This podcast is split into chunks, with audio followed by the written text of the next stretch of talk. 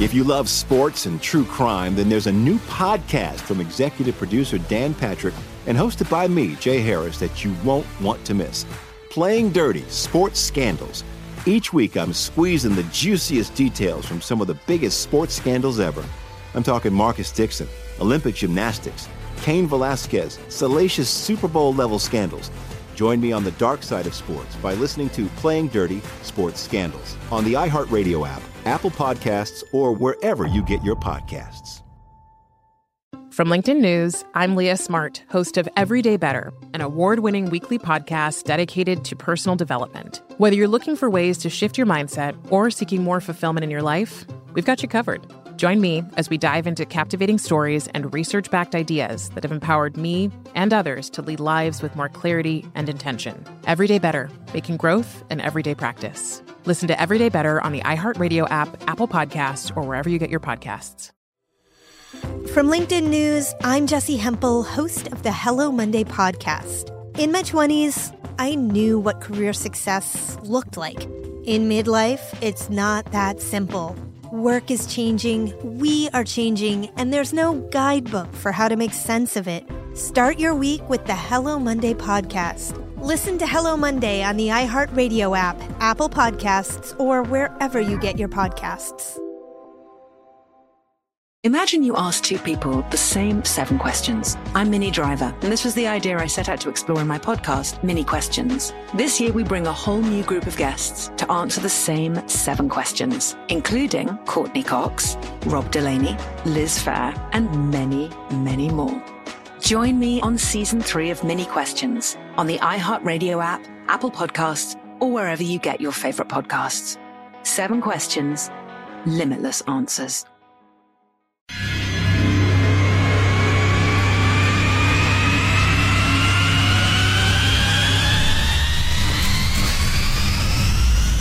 Point of privilege. Quick point of um, personal privilege. To be honest, I, I don't know most of these guys. This is Armstrong and Getty. pretty damn cool. Very fine people on both sides. It is what it is. But hey, we've made it possible. With ridiculous bull. Hey, man. So then I was like, yay! All right, go, go. I'm sorry. Here's Armstrong and Getty. You're listening to the best of the Armstrong and Getty Show. So you're going to have to set up this story for me. I don't know the participants. Chris Cuomo is an obnoxious, self-righteous, biased, pain in the hiney CNN uh, anchor. He was hanging out in uh, Shelter Island, New York. He's related to the other Cuomo's that I've heard of, though. Yes, yeah, and uh, and he is uh, he's terrible. He's so smug, and evidently some guy uh, called him Fredo in this bar he's in. Um, Fr- well, what he said specifically was, um, wait a second, I have that. I know it was you, Fredo, which is a line from The Godfather, The Godfather Part Three, right? No, Three? no, no, no. That's that's early on. Or That's is that one? That's when they're down. Yeah, that's when they're down in Cuba, Mm. and uh, the revolution hits, and Michael grabs him by the face when all the S is going down, and they got to leave. Uh, they got to leave Havana, and he grabs him by the face. I know it was you, Fredo. You broke my heart, and he kisses him on the lips. That's kind of the break of their relationship because Fredo was his older brother, but didn't get to be the power because he was such a dope. and then Fredo, spoiler alert, ends up, uh, uh, well, not alive. he goes uh, out on Lake Tahoe in a boat. Right, exactly, and does not come back. It's very odd. He may be there still. But the idea is that you're you're the member of the family that's kind of an embarrassment and needs to be taken care of. Right. Uh, one more note before we play it. Positive, Sean. The actor who played Fredo only appeared in five movies, all of them nominated for Best Picture. Wow, That's, that's a, pretty a impressive. good movie trivia. But Um, so anyway, I, I didn't know Rush Limbaugh regularly refers to Chris Cuomo as Fredo. That's, a I- that's I a pretty didn't good. either. That's a pretty good blast that is funny because his his brother's governor and his dad was governor and oh, that's a good shot. Okay, so here's how it went. I hope this is bleeped. My name is Chris Cuomo. I'm an anchor on CNN. Oh, you're much- Fredo is from The Godfather. He was that weak brother. Isn't that your And they use it as an Italian aspersion. Any of you Italian? I'm a little- Are you I got- Italian? I got a little it's a bit- fucking insult to your people. It's an insult to your people. It's like the N word for us. Is, that, is that a cool thing? You're a much more reasonable guy in person than you seem to be on television. Yeah, but if you want to play, then we're play. If you got something you want to say about what I do on television, then say it. But don't perform me. Hey, listen. What? I don't want any problems. Yeah, you're gonna have a big problem. What's the problem? It's a little different on TV. Don't insult me like that. I, I didn't insult you. Call me Fredo. It's like I call you punk. You like that? You want that to be your nickname? I didn't call you that. I You asked- called me Fredo. You know my name's not I thought your name was. You did not think my name was Fredo. Don't be a liar. I thought your You name want to be a man? Stand up like a man. I'm standing up, man. You want to be a man? I'm Yeah. here. Then own what you said. Listen, Take man, I don't yeah, have a what? problem with you, Yeah, man. you're gonna have a problem. What? What are you gonna I'll, do about it? I'll ruin you. I'll throw you down these stairs like a punk. Wow. Well, I don't know how I feel about that because I mean, yeah, Nice. I, I, I, I've never liked the whole. I get to walk up to celebrities and and and say anything I want to them, and they can't do anything back to me. He greeted him. Fan. Hey, Fredo. And you know, so yeah, I'm not. I'm not cool with that. Listen, I, I am not either. I feel guilty for how much I'm enjoying this, which is a great deal. On the other hand, Sean Hannity, Sean Hannity tweeted, good for Cuomo. He's out with his nine year old daughter's wife, and this guy's being a jackass in front of his Yeah, family. That's the way I feel about it. In my humble opinion, Chris Cuomo has zero to apologize for. He deserves the apology. I, that's, I'm That glad, is one of the more stand up things I've heard uh, Sean Hannity I'm say. glad in Hannity days, said that because I feel that way too. That whole you're an athlete, you're a movie star, so I can walk up and say anything to you in public and you can't do anything about it because people got their cell phones out. And if you respond anyway, then you're a jerk. I guess I, I've never liked that. Yeah, but I'm not anyway, buying that, even though I can't stand Chris Cuomo. On the other hand, I'm not sure Fredo is like the N word for Italians. that's that's quite a thing to Yeah, say. point, point of contention there, Mr. Cuomo. On the other hand, he's pissed. On the he's other hand- he might have to fight a guy. Donald J. Trump jumped into it with a tweet today, and of On course, the not often seen third hand, and that will of course calm things down. When- finally mm-hmm. when right. Trump tweets about it, it will calm things down. Would Chris Cuomo be given a red flag for his recent rant? Filthy language and total loss of control. He shouldn't be allowed to have any weapon. He's nuts. oh, that's about the, the red flag That's gun not it. laws Yeah. thing. Yeah. Okay. Look at the likes being racked up on the Twitter. It looks like a, a, a, a, a slot machine in Oh, my Vegas. The numbers are twirling so he, fast. he shouldn't be allowed to have a weapon. He's nuts. That's, that's oh not that's not the same Donald Trump who's currently the president. No, right? that's the president of the United States trolling someone just for his own amusement. oh wow. These Bing, are, bing, bong, bong, bing, bing, these bing. are odd times. Oh, you think? Wow. I knew it was you, Fredo. You broke my heart. That that might be the best scene in all of the Godfather movies. Yeah. that moment right then. Yeah, I have not seen those movies in a dog's age. They age in well. two dogs' ages. They age well. It's not like you watch something and think, "Why did I like this so much?" It's not like that at all. Is three bad Yes. because it's bad, or is it bad in comparison to the magnificent masterpieces that one and two were? Jack, your opinion. I only saw it in the theater three. I've seen one and two each twenty times. Yeah. I only saw three in the theater, and I thought it was okay. And I've always wondered that was it because of the expectations, and or is it actually bad? I don't know. Uh, yeah. Godfather three. Well, okay, Well, I one and two are freaking fantastic. Yeah, yeah, clearly. Um, speaking of popular culture, if we're done kicking and or defending Chris Cuomo, who is obviously uh, uh, uh, nuts and should not have a weapon. Fredo. We should have had the clip of Fredo from The Godfather when he's standing up for us. I'm smart. I'm smart too. Right. That's a great idea. That's what Chris Cuomo is saying. Five minutes late. That's something smart people say all the time. right. yeah. Well, yeah. Okay. Um, I hesitate to bring this up because there may be, well, there's very little that is more over discussed by baby boomers than Woodstock. Freaking, freaking Woodstock. Um, perhaps the Beatles. I'm a huge Beatles fan, but enough. I've heard enough. If I'd like to listen to the music, and I often do, I will do that. I don't need any more discussion. On the other hand, if you're into the rock and roll music like I am, one thing to know about Woodstock, and I've wondered this for years. Well, the, the answer is fairly obvious, but so they didn't really figure out the bathrooms and the gates and the tickets and the food and the sanitation, and it was pretty chaotic. And it all went pretty well, which is why everybody's so uh, starry-eyed reminiscing about the whole thing. It really was kind of peace, love, and understanding in rock and roll for a very long time. There were problems, but it all came off okay for chaos.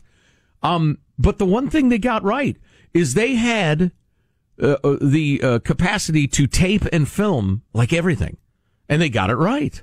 which is amazing, which is why there have been such great documentaries and you've seen so many great performances from what was essentially chaos. Well, Rhino Records, Rhino, is releasing a 10 CD, 5 LP. That should be enough. 3 CD digests. Those are the edits, Jack. Those are the, for those who are just somewhat interested, the 10 CD set or the 3 CD. But they're also releasing a, what's described here as a fascinating, exhaustive, and sometimes exhausting 38 CD set. I think it's everything. Everything that was played at that rock festival takes full advantage of live microphones, constantly rolling tape from both backstage and on stage. Um, even has the between set announcements, which if you've ever heard them, because there are no cell phones, there are no pagers, there's nothing. There's a long string of Joe Getty, Joe Getty, your friends are looking for you. Meet them at the uh, whatever. Meet them at the second tower on my left. Joe Getty, the second tower. Jack Armstrong. Jack, your wife's looking for you. Boy, who Meet her at the bathrooms, the women's bathroom. And I can get that on CD? Positive Sean. And Yeah. listen to it whenever I want. Right. And the warnings about all the bad acid. And it's not just the famous brown acid from the Woodstock film. There are all sorts of bad actors, uh, uh, selling bad drugs to people. But, Yeah. Um, and also, you didn't know this the constant war of sit down, stand up, which went on for days. A concert staple. I uh yeah, a lot of that stuff from the '60s I think could not possibly be mo- more overrated. And uh, when when the generation that that meant something to dies off, it will be lost to history because it doesn't mean a freaking thing. The, I like the music fine. There's some good music in in the, the whole Woodstock concert that I've Mm-hmm. listened to a million times. But the, the the importance of it zero zero importance in history. It will be lost forever. Well, I was reading. Big freaking deal. If I never heard another word about it, I would I would pay to never hear another word about Woodstock in my life. So Jon Pareles, who was there, who still writes for the utterly unreadable yet still good New York Times in some ways, um, he's got a great uh, article, Woodstock at 50, the contradictions, blah, blah, blah. Um, but I think my favorite, um, my favorite sentence from this, if I can find it, was that what appeared to be a, uh political force and a movement and a culture just became a demographic to be All right. marketed Yeah, to. Sure, which is course. fine, but that's what it was. Eh, I remember being young. Music seems like it's so freaking important, and then when you get older, you realize, eh, it's not that important. it's enjoyable. It's very enjoyable. It's great. It soothes the soul. I'm still the music freak that I was as a kid, but I don't take it very uh, seriously. but it's it's not it's not changing a lot of minds on a lot of issues no. or any. Mm, maybe you haven't heard this one that's changing hearts and minds across America. Americans are slow to wake up. Once we do wake up, we slam it like nobody's business. Slam it. Slam it, slam it, slam it, slam it, Slam it. Slam it. I'm running for president because it is time for this generation of Americans to slam it. Yes, I want that on my phone for my alarm in the morning. Oh, I Mary- love that. I'm energized. Every time I hear it, I'm energized. Marianne Williamson. I like the really high one. Slam it. Can you imagine? Can you imagine if she was president? Yes, I can. Every morning it'd be like some horrifying dictatorship, but instead of "Uh, compliance is mandatory, no, she'd say, "Hey, America, let's slam it." we slam, it, like nobody's business. Slam it. slam it, slam it, slam it, Slam it. And you think slam it. you're walking in your car, your train, whatever. You think I am going to slam it? I'll throw you down these stairs like a punk. No, Chris Cuomo, you're wrong. She's right. You get up in the morning, you're going to slam it. I would call up the president of New Zealand and say, "Girlfriend, Please be on the stage for the next debate. Please, please, please. What does it take? Polster calls me. I know what I'm telling him. Marianne Williamson. This is the best of Armstrong and Getty. Armstrong and Getty. This is the best of Armstrong and Getty. Uh, My daughter, Delaney, tells a funny story about uh, flying into LaGuardia for the first time. it is dingy." It's striking. Yeah, she had to get from mm, whatever it was, a terminal A to terminal B. And she couldn't figure out how. And she asked somebody, and they said, Follow me. She goes down this long hallway, just the two of them, this employee and her. Come through here, he says. They walk through this door. He says, wait here. She's waiting there alone, like in the lobby between a door and a staircase. A few minutes later, come, the guy comes back with a few more people. All right, follow me. They go down this staircase. She's thinking, is this where I get killed? Is this how it ends? wow. And they say, all right, come out here. Wait, a bus is going to appear in about five minutes. And then the guy disappears. Five minutes later, I'll be damned. There's a bus. Get on the bus. the guy says. Bus takes him to another door. Go in there. and she said, at no point did anybody explain what was going on or what. And everybody's like, "Eh, I can't believe people need to get from Terminal A to effing Terminal B. That's New York, though. And yeah, finally they said, "All right, go up those stairs." And there she is in Terminal B. But it was like this weird ad hoc. You got to know somebody. He happens to know a guide. He's the descendant of the Algonquin Indians, and he knows how to. It's very weird.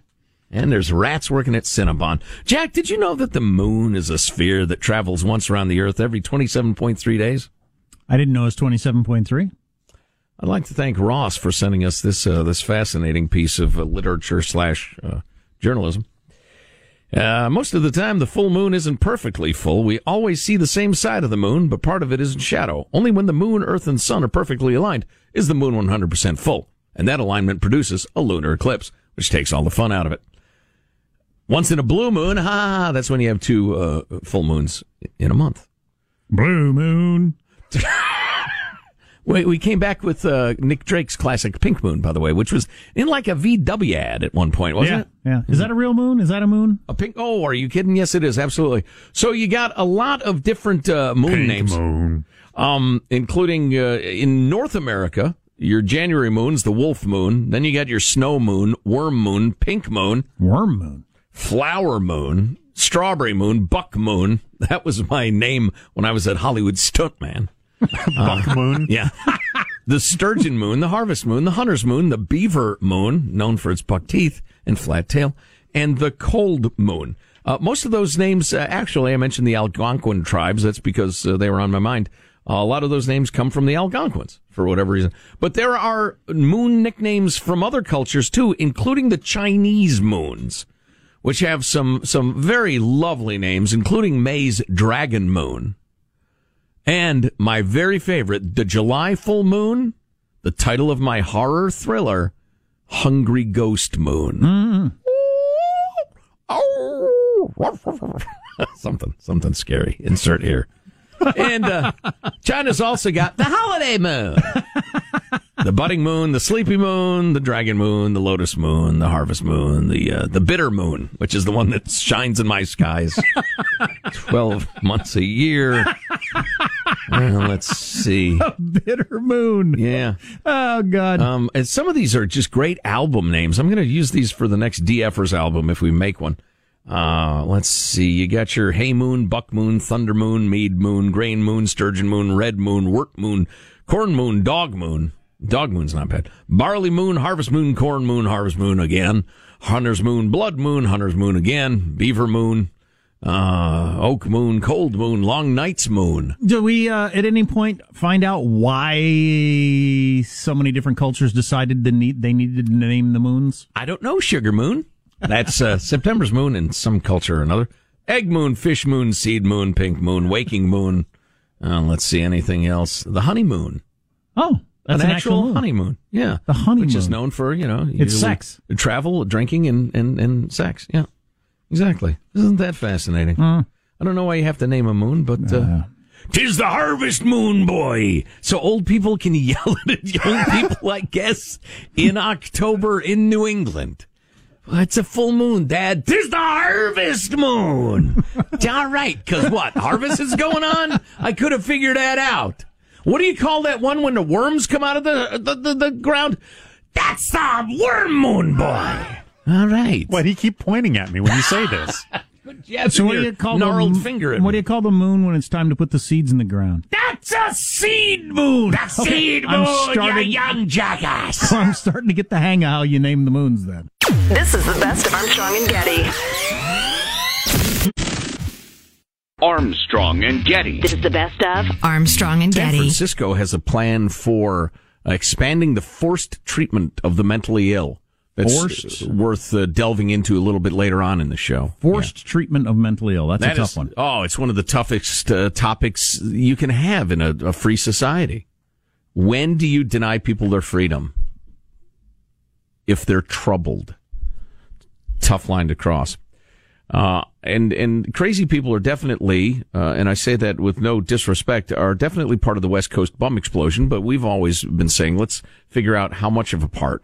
What are we dealing with? One size does not fit all in this problem. And um, there's, a, this piece in the California Globe, which is a publication I really wasn't familiar with, but it's a, a fabulous, long, detailed, carefully researched piece about the homeless industrial complex. And it begins with long descriptions of the tens of thousands of people living in tents in Los Angeles, for instance.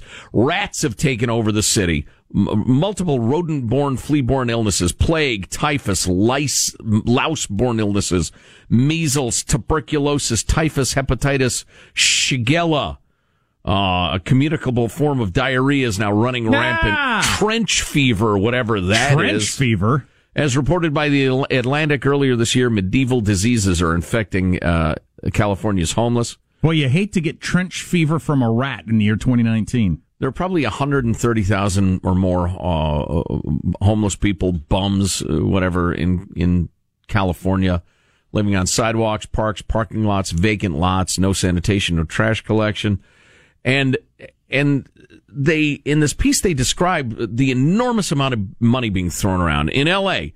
Voters approved. This is in 2016. Measure Triple H allocated 1.2 billion dollars in bonds to build 10,000 uh, housing units to house the homeless. Since then, LA voters approved a quarter cent sales tax increase, and uh, and they've housed hundreds of people with their billions of dollars. Every major city in California is spending ten or more on homeless. Most of the money is being wasted. Why? Because the homeless industrial complex is getting filthy rich, wasting the money while the homeless population swells. And they talk about the enormous price tag per unit of these building projects. And the road to hell is paved with good intentions because if your intentions are good and it seems noble, nobody asks any questions. Because to be skeptical of these programs is to be a bad person. If the program is good and has good intentions, then by definition, anybody against it is a bad person when you get to these, you know, these feel good programs. It's hard to imagine what what it'd be like to be inside one of these things because even in business, you have to work really hard to not waste money. Mm-hmm. I mean, you have to work hard at it, and you've got every you and all your employees have great reason to not want to waste money, and it's still hard. If you have no push factors against wasting money, which you don't in these things, Right. imagine how much money gets wasted. Yeah, it's tremendous and stolen. Venice Beach, thousand homeless or so. They've taken over virtually every public ven- venue, including the famous beach. Um, there's the uh, the tents or pop up drug retailers, brothels.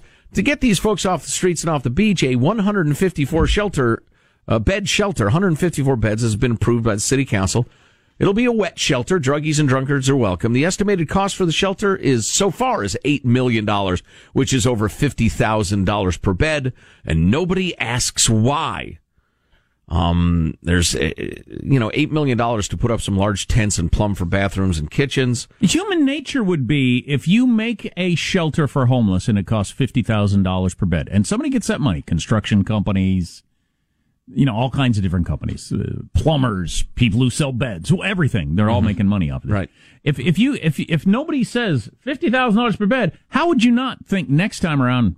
Might as well make it sixty thousand dollars per Let's bed. try it. What, why not? For instance, back to measure Triple H told that the new permanent supporting housing, permanent supportive housing would cost about $140,000 a unit. The taxpayers were are now uh, finding out that the average unit per cost is going to be uh, uh, cost per unit. I'm sorry, is w- worded strangely. I'm trying to translate on the fly, but it's now up to a four hundred and forty thousand dollars per unit, Whoa. not 140, which is extraordinary, but $440,000 per unit. A privately funded development company, Flyaway Homes, has de- debuted in Los Angeles with the mission of rapidly providing housing for the homeless. Because people with good hearts are willing to throw money at this problem, and then people just waste it. Here's another complex that's going to be $281,000 per two bedroom apartment.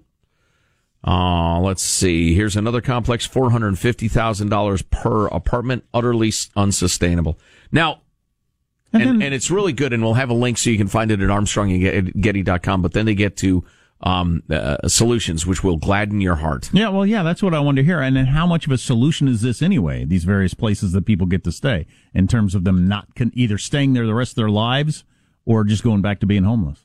So here's the prescription. And, and the, the final, the summary I like of the problem section. Money is squandered and the population of homeless people multiplies. This is not compassion in action. Rather, it's corruption in action. Here's the way, here's the way to rein in the homeless industrial complex. Number one, acknowledge there's a problem. Agree that it's no longer acceptable to throw money at the homeless epidemic without questioning all of the current proposals and the underlying premises. Billions of dollars are being wasted. Admit it. Two, recognize that a special interest, the homeless industrial complex, comprised of developers, government bureaucrats, and activist nonprofits, have taken over the homeless agenda and turned it into a profit center. They're not going to solve the problem. They're going to milk it.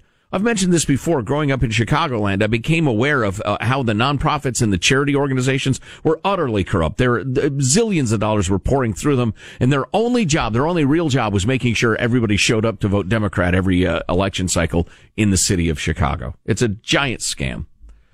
Um, their PR firms will sell compl- the compliant media a feel good story about someone who turned their life around, living in a fine new apartment. What they won't tell you is that because of the $400,000 they charge to build that single apartment unit, dozens, if not hundreds of people are still on the street with nothing. Number three, act at the municipal and state level to set a limit on the cost per shelter bed. This cost must represent a compromise between ideal facilities for homeless people and what is affordable at a scale sufficient to solve the problem. There's no reason the capital cost for a shelter bed should be $50,000 each. But that's exactly what's been proposed in some of the cities we talked about, or over 400,000 in, in Los Angeles, but that's what they cost. It's outrageous. This is good. Four, stop differentiating between bridge housing, which is basic shelter, and permanent supportive housing. Permanent supportive housing is bridge housing. Amenities better than a durable, dry, sole occupancy tent and a porta potty can belong exclusively in the realm of privately funded nonprofits and charities. Until there isn't a single homeless person left on the street, not one penny of taxpayer money should be paying for anything beyond basic bridge housing. Number five, accepted homeless shelters will be more cost effectively constructed and operated. Oh, they talk about where they ought to be. That's kind of, it's an interesting topic, but, um, kind of off the, uh, off the beaten path. Uh, go to court, challenge the decision in Jones versus the city of Los Angeles that ruled law enforcement and city officials can no longer enforce the ban on sleeping on sidewalks anywhere within the LA city limits until a sufficient amount of permanent supportive housing could be built. That's an insane ruling going back to what we were just saying earlier that you can find a judge to say about anything, including something idiotic. Uh, file a state ballot referendum to overturn Prop 47 in California, which downgraded drug and property crimes the cops are beside themselves. They can't arrest people for crimes anymore. And this is, these two are the key. These are what you memorize. And I'm going to do number 10 first, then number nine. Confront the fact that a lot of homeless people are homeless by choice, not because they've run out of options, but they don't want help. Act accordingly. Do we give these people control over our public spaces, no. our neighborhoods, our parks and beaches? And what of the others, the mentally ill, the substance abusers, the criminals? Do we give them control over our public spaces? And really that flows from number nine. Recognize that the rights of the homeless must be balanced with the rights of citizens, local residents. And that homeless accommodation should be safe, but should never be better than the cheapest unit of commercial housing. And again, who has control over the public spaces? The citizens and taxpayers or the junkies that's, that's the, the? The very thing I brought up when I spoke at a city council meeting. Who is the park mostly for? Who gets the priority here? Currently, where I lived, uh, the priority went to the homeless. So the taxpayers that paid millions of dollars for this park don't get to use the park. And listen, we, you know, we're heard in way too many cities and towns to do this, but I would love to rally folks semi regularly. Maybe you can form an organization like the Tea Party movement in your town or your county. Keep track of when the city council meeting is going to be. And if you show up with 10 people who do the two minutes or whatever your town or county allows to speak about these are our spaces. They can't be controlled by bums and junkies. If you have 10 people, that'll make a huge impression. If you have 20 or 30, it'll be like you, you, I don't know, like you declared a war. It'll be incredibly effective. So form that organization. What should they be called? We need, people need a hook. The town is for the citizens, or I don't know. Work on your groovy name. I, we need a groovy name. You don't want to do off the top of your head. All right. Mailbag at armstrongandgetty.com. Mailbag at armstrongandgetty.com. Email us. What should these organizations be called? I, I like the idea of a good, effective, persuasive name because words matter. The people who are homeless by choice, the, the, the junkies and the crooks and, and the bums. I'm not talking about mentally ill people or, or, although, do we give bums and junkies control over our public spaces? Or do the taxpayers have that control? That's the question. Anyway. Absolutely. Good luck. Go get it, because if you don't, nobody will. Humans opposing outward kooks. Hook. We need a hook. we got it. How about, uh, you know, uh, what's a B word that works? I mean, uh, if it's spelled out bums or junkies is too long, but work on it. Let us know. Do you have an idea? Armstrong, uh, mailbag at armstrongandgetty.com. You're listening to the best of the Armstrong and Getty Show. Armstrong and Getty.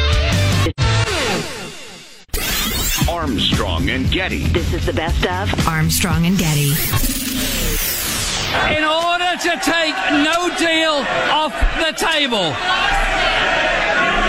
Order. Point order. Order. Very rude for members. Order.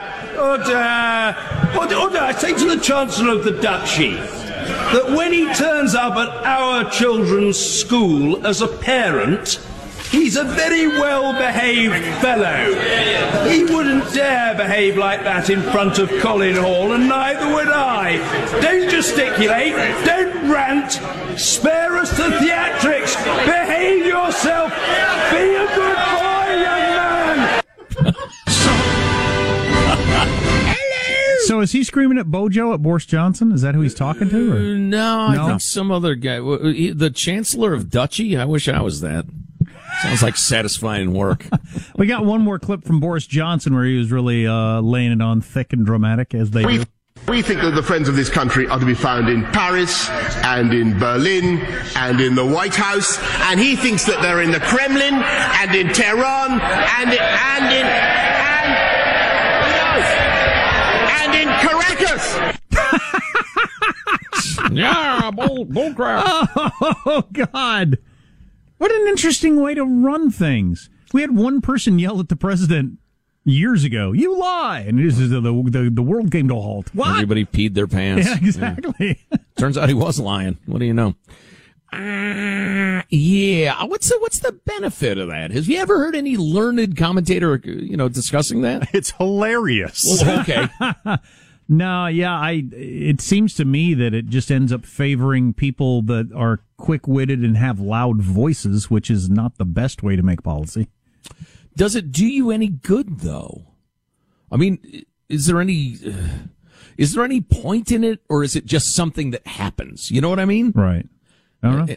And I don't I don't know either. I have only a vague idea of how their system works, honestly, and you probably have to spend a lifetime studying it. From what I've you know, the more I learn, the less I know. I brought, I mentioned earlier my son is at the uh, the the stage in fourth grade where they get to pick out musical instruments and everybody's going to take a whack at it and based on my experience about two thirds of them will uh, well about a third will quit within a month another third will quit at the end of the year and you'll have about a third that'll play on through uh, you know their school career um, at least that's the way it worked at my school And that And- third will realize the Asian kids are way way better, and they'll quit at the end of high school. And I did it from fifth grade all the way through my senior year, and I just kept doing it. It was just momentum. I never, oh, I'll read this text.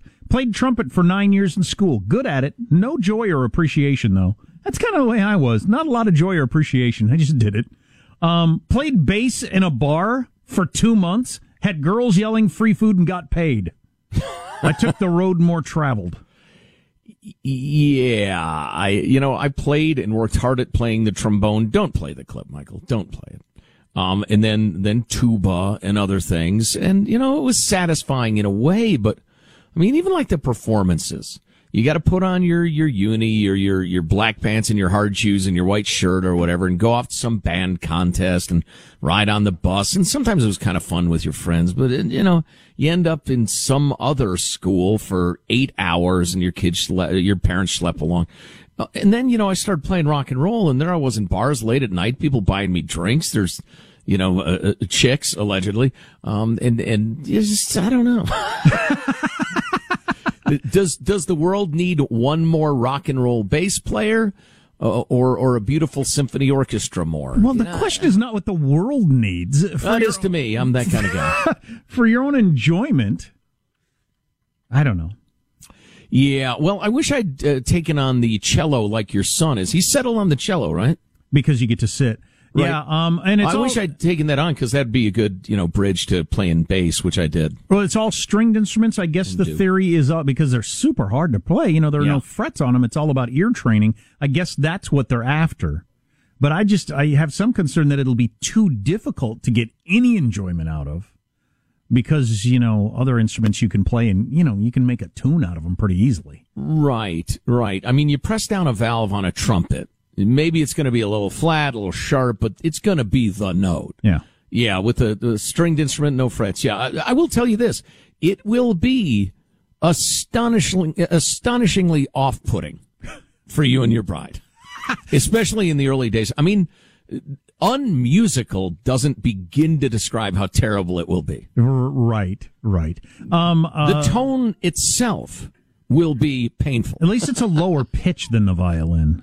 True that. Because the violin has got that high sound, and the cello will be more of a, so I don't think I can handle that. Yeah, the, the violin sounds like somebody ran over a cat. The cello's more body noise-ish. more groany.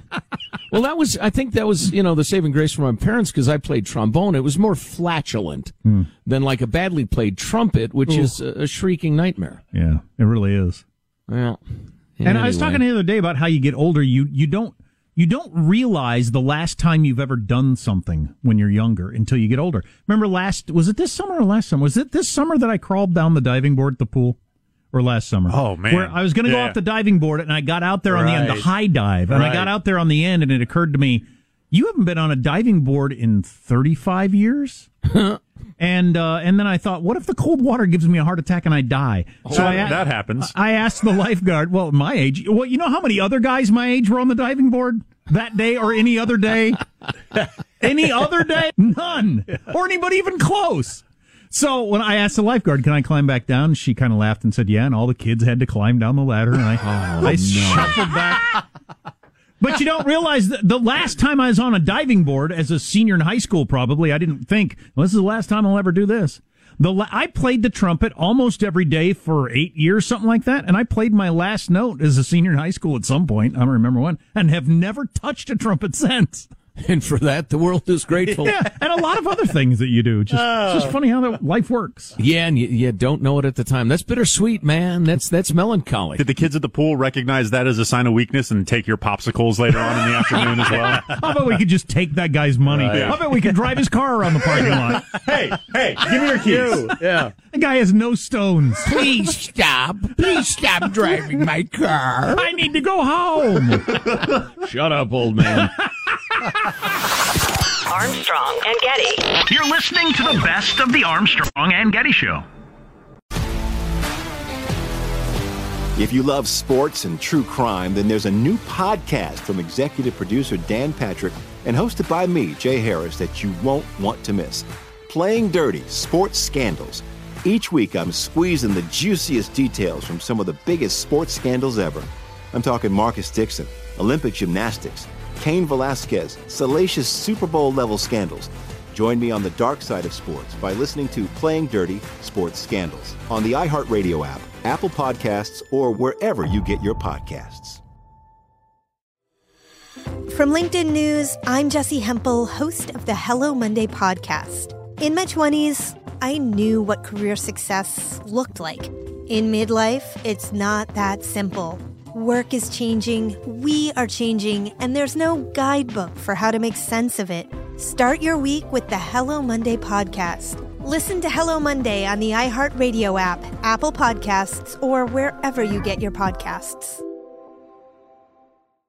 From LinkedIn News, I'm Leah Smart, host of Everyday Better, an award winning weekly podcast dedicated to personal development. Whether you're looking for ways to shift your mindset or seeking more fulfillment in your life, we've got you covered. Join me as we dive into captivating stories and research backed ideas that have empowered me and others to lead lives with more clarity and intention. Everyday Better, making growth an everyday practice. Listen to Everyday Better on the iHeartRadio app, Apple Podcasts, or wherever you get your podcasts. Imagine you ask two people the same seven questions. I'm Minnie Driver, and this was the idea I set out to explore in my podcast, Minnie Questions. This year, we bring a whole new group of guests to answer the same seven questions, including Courteney Cox, Rob Delaney, Liz Phair, and many, many more. Join me on season three of Minnie Questions on the iHeartRadio app, Apple Podcasts, or wherever you get your favorite podcasts. Seven questions, limitless answers.